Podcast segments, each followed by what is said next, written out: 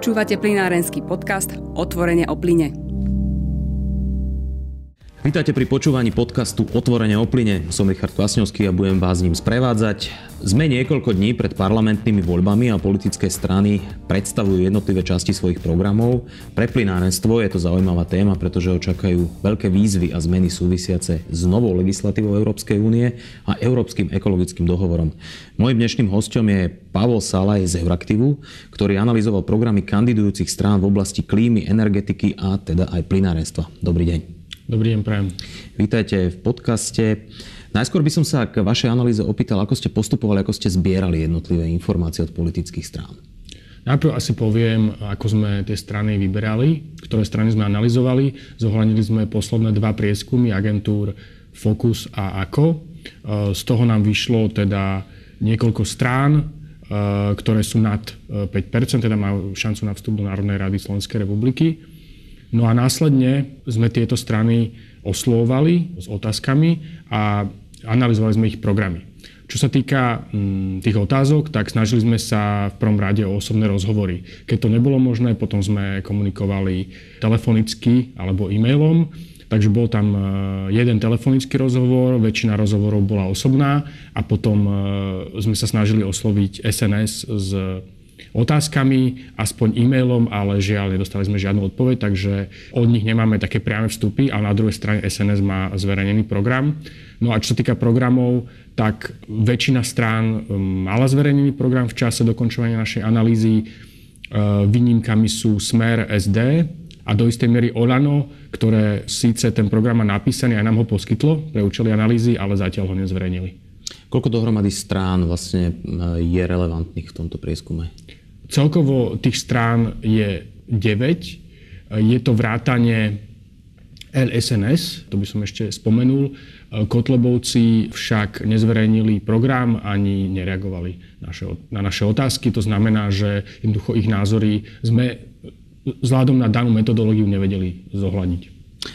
Prejdeme k tým eh, samotným výsledkom. Veľmi dôležitým záväzkom, eh, ktorý deklarovali eh, čelní predstaviteľ Slovenskej republiky, je uhlíková neutralita do roku 2050. Ako je to v tomto smere medzi politickými stranami? Existuje medzi nimi konsenzus v tejto otázke? Dalo by sa povedať, že medzi politickými stranami, ako opozičnými, tak koaličnými, existuje veľký konsenzus na potrebe znižovať emisie. Tiež vidíme veľkú väčšinu strán, ktorá je za uhlíkovú neutralitu v roku 2050. Takými e, výnimočnými prípadmi sú SNS, tá sa nehlási k uhlíkovej neutralite, aj keď hovorí o potrebe znižovať emisie.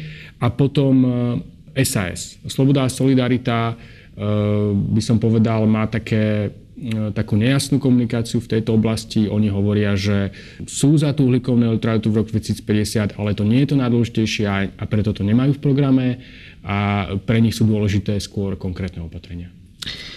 Ako je to s ďalšou témou, o ktorej sa veľmi hovorí v posledných mesiacoch aj s nástupom novej komisie a to je vytvorenie akéhosi uhlíkového cla alebo uhlíkovej dane, ktorá by mala dá sa povedať, znevýhodniť výrobcov, dovozcov z celého sveta, ktorí nemajú také vysoké environmentálne štandardy, ako sú v Európskej únii. Ako sa na to pozerajú jednotlivé strany?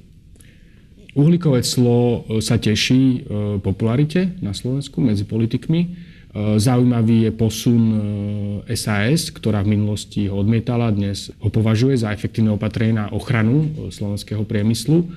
Opäť takým výnimočným prípadom je SNS, ktorá ho nemá v programe a, a neodpovedá nám na otázku, takže nevieme presne, aký je jej názor, ale teda nevylučuje ho. No a potom e, ostatné strany e, sú za. Ešte je tu prípad strany za ľudí, bývalého prezidenta Andreja Kisku, ktorá E, nemá na toto vyjasnený názor, ale teda takisto ho nevylučuje.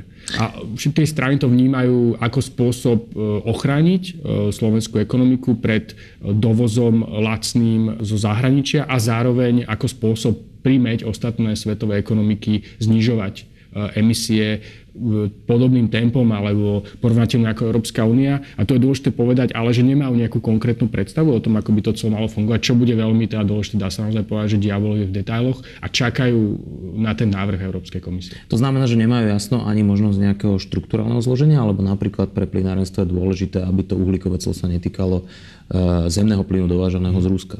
Nie, ja som sa ich pýtal na to, nemajú jasno, naozaj sú v takej pozícii, že sa spoliehajú na expertízu názory, samozrejme Európskej komisie, takže ani táto otázka, by som povedal, nevyvstala, ani e, nejakým spôsobom oni sa nevyjadrili v tejto súvislosti k zemnému plynu. Ak sa na to pozrieme z toho širšieho európskeho hľadiska, môžeme považovať uhlíkové clo už za hotovú vec, že je to len otázka času, kedy bude zavedené?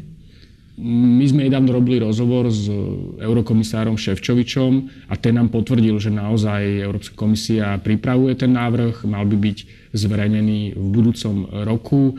Nie je to len nástroj, ako pritlačiť ostatné ekonomiky k znižovaniu emisí v zmysle hrozby. Je to naozaj opatrenie, ktoré bude predložené, ale takisto máme veľmi také kúse informácie. Čo vieme je, že ono sa to bude týkať v prvom rade priemyselných výrobkov, nejakých produktov, ktoré sú spracované. E, nehovorí sa, sa nikde o surovinách, napríklad o zemnom plyne. A tiež je dôležité, to už trošku zachádzam do detálov, že nebude to pravdepodobne paralelne s bezplatnými povolenkami v systéme EU ETS. E, to znamená, že niektoré opatrenia, ktoré dnes fungujú a e, chránia ten európsky priemysel, tak budú nahradené týmto uhlíkovým clom. Takže je veľmi ešte zatiaľ ťažké aj vyhodnotiť tie dopady napríklad na Slovensko. Vy ste sa v tých svojich prieskumoch pýtali aj na úlohu zemného plynu v ekonomike povedzme ako prechodného alebo transformačného paliva na ceste k dekarbonizovaniu ekonomiky. Tam väčšina strán sa vyjadrila podľa toho, čo som videl, pozitívne. Dá sa z toho usudzovať, že je taká naprieč politickým spektrom akceptácia úlohy zemného plynu na Slovensku? Áno, dá sa povedať, že slovenské politické strany vnímajú zemný plyn e, ako prechodné palivo na isté obdobie Zaujímavý bol moment, kedy Olano naozaj si vykryštalizovalo tú pozíciu vďaka našej analýze. E, ono nám tvrdilo e, pred našim podujatím, že s tým zemným plynom e, je to také neisté a že teda naznačovali, že, že keď už môžeme prejsť rovno na obnoviteľné zdroje, tak prejdeme rovno na obnoviteľné zdroje tam, kde sa to dá.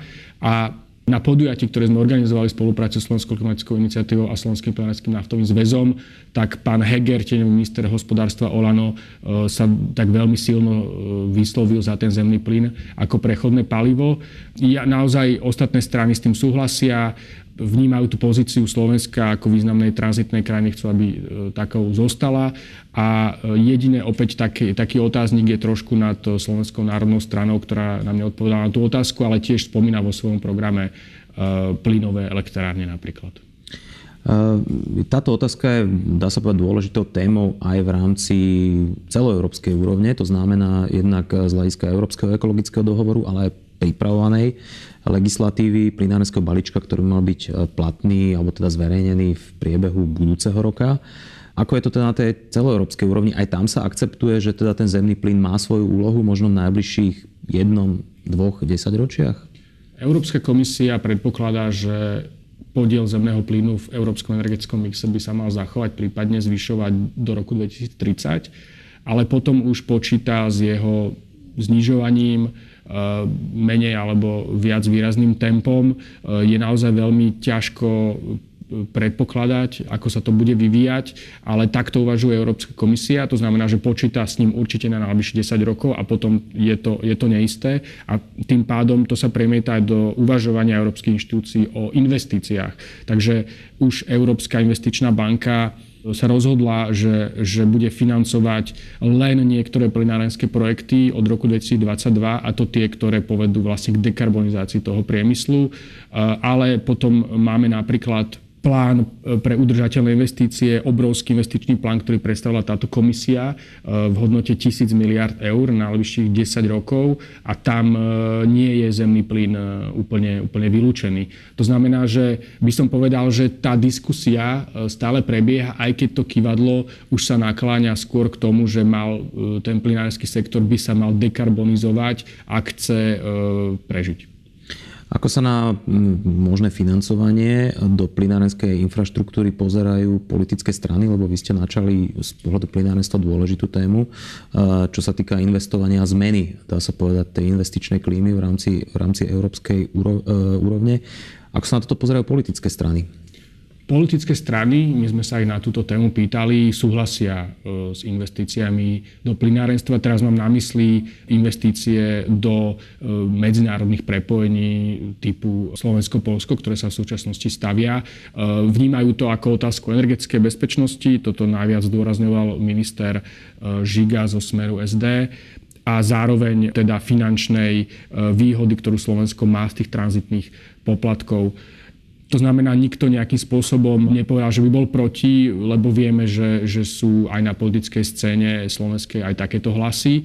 Čo sa týka strany PS spolu, ktorá je, by som povedal, e, taká naj, e, klimaticky najambicioznejšia, e, oni majú v programe napísané, že sú za takéto investície pod podmienkou, že plinárenský sektor príde s nejakým plánom dekarbonizácie, čo naozaj, by som povedal, je taká európska retorika, ale oni to nejakým spôsobom ďalej nerozvíjajú, veľmi tak stroho to komunikujú.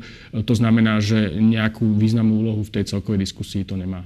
Hlasia sa k týmto témam alebo vyjadrujú sa k ním aj iné politické strany? Myslím k dekarbonizácii plinárenstva, k väčšiemu dôrazu na biometán, povedzme, povedzme vodík, dekarbonizované plyny. Je to pre nich téma? Ehm, myslím si, že neuvažujú o tom e, tak komplexne, e, koncepčne. Ehm, nemajú nejakú jasnú predstavu. Ehm, myslím si, že sú otvorení a toto napríklad povedal, naznačil aj Erik Baláš z PS spolu na našom spoločnom podujatí predvolebnej diskusii, sú otvorení návrhom z toho priemyslu. Čo sa týka bioplynu, E, biometánu. Viacero politikov spontánne e, spomenulo tento zdroj ako nový obnoviteľný zdroj, ktorým by sa Slovensko malo zaoberať. E, dosť to rezonovalo v opozícii. A čo sa týka vodíku, takisto strany SAS, ale napríklad aj Smer, SD, zdá sa, že, že v tom vidia budúcnosť. Každopádne vodík nemá nejaký negatívny imič ale nemajú, by som povedal, nejakú jasnú predstavu a opäť spoliehajú sa či už na vstupy od dôležitých aktérov na Slovensku alebo z európskej úrovne. Keď spomínate tieto plyny ako možné nové obnoviteľné zdroje alebo ako ich potenciál, Slovensko musí do roku 2030, teda by malo splniť e, ten pomer e, výroby energie z obnoviteľných zdrojov na úrovni 19,2%, čo si vyžiada aj dosť veľké investície. Sú povedzme tieto e, v vodzovkách zelené plyny alternatívou, ako dosiahnuť tento výsledok? Neuvažujú, lebo väčšinou sa hovorí o vetre, väčšinou sa hovorí o investícii do soláru, povedzme nejaká voda, geotermál eventuálne. Ako je to s týmto? Um, myslím si, že ten cieľ 19,2% e, do roku 2030 treba brať ešte s istou takou rezervou, pretože stále ho keby neschválila Európska komisia. E, poznáme ten cieľ celkovo európsky, ktorý je 2000, pre rok 2030, ktorý je 32% Myslím si, že určite tieto zdroje E, ako vodík zelené plyny zohrajú úlohu pri takom presadzovaní obnoviteľných zdrojov. Ide totiž o to, že umožňujú či už skladovať energiu alebo nejakým spôsobom dekarbonizovať e, plynárenstvo. A napríklad taký projekt, o, o ktorom sa hovorí, alebo taký typ projektu, o ktorom sa hovorí, je to, že veterné elektrárne na mori, jednoducho, ktoré majú e, veľký výkon, a, lebo na mori povedzme viac fúka ako, ako na, na, na pobreží,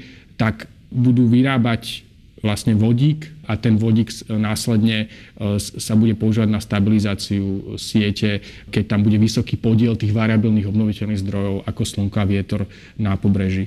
Takže neviem teraz presne povedať, či tieto zdroje môžu prispieť k tomu cieľu, ale určite je to spôsob, ako zabezpečiť nejaký stabilný energetický mix, kde, kde bude vysoký podiel obnoviteľných zdrojov. Ešte by som sa pristavil pri ďalšej téme, ktorá je z hľadiska plynárenstva dôležitá, a to sú kotlíkové dotácie, kde teda e, tie názory politických strán neboli až také jednotné, naopak došlo tam k pomerne veľkým rozdielom. Ako ste toto analyzovali? Áno, e, je fakt, že kotlíkové dotácie nie sú konsenzuálnou témou. E, tie kotlíkové dotácie sú zatiaľ nejakým spôsobom nastavené a ešte len majú sa naštartovať. Myslím, že ten termín, o ktorom sa uvažuje, je vykurovacia sezóna 2020-2021. E, Ide o to, že niektoré strany a treba povedať, že sú to opozičné strany, sú nespokojné s nastavením tej schémy a tvrdia, že nemôžeme jednoducho financovať výmenu kotlov, ak nemáme už vyriešenú energetickú efektnosť v tých budovách, hej, že, že jednoducho treba nejaké komplexnejšie riešenie. Eh, je to napríklad SAS, eh, Olano, ale takisto KDH chce, chce túto schému prehodnotiť. Na druhej strane je, je Smer SD a takisto Most Hit, ktorý sme ale neanalizovali, keďže v tých prieskumoch má pod 5%, eh, ktorí tvrdia, že prvorade je čo najrychlejšie riešiť otázku kvality ovzdušia a teda naozaj kotlikové dotácie, keď nahradia odpady a povedzme uhlie, ktoré sa spaluje v domácnostiach, tak e, ten plyn je určite lepší pre, pre kvalitu ovzdušia. Takže asi takto nejak prechádza tá deliaca línia, ale povedal by som, že je taká zhoda na tom, e, a to tiež hovorí v prospech zemného plynu, že zemný plyn je, je dobrou náhradou týchto špinavých palív na slovenských dedinách a mestách, kde je špinavé ovzdušie. Je aj zhoda na tom, aby tie kotlíkové dotácie ostali aj v budúcnosti? Je zhoda na tom, e, skôr je diskusia o tom, za akých podmienok by sa mali udelovať. Ďakujem pekne za rozhovor a účasť na dnešnom podcaste. Mojím hostom bol Pavel Salaj e, z Euraktivu. Ďakujem vám za pozornosť a budem sa tešiť na budúce. Ďakujem za pozornie. Počúvate plinárenský podcast Otvorenie o plyne.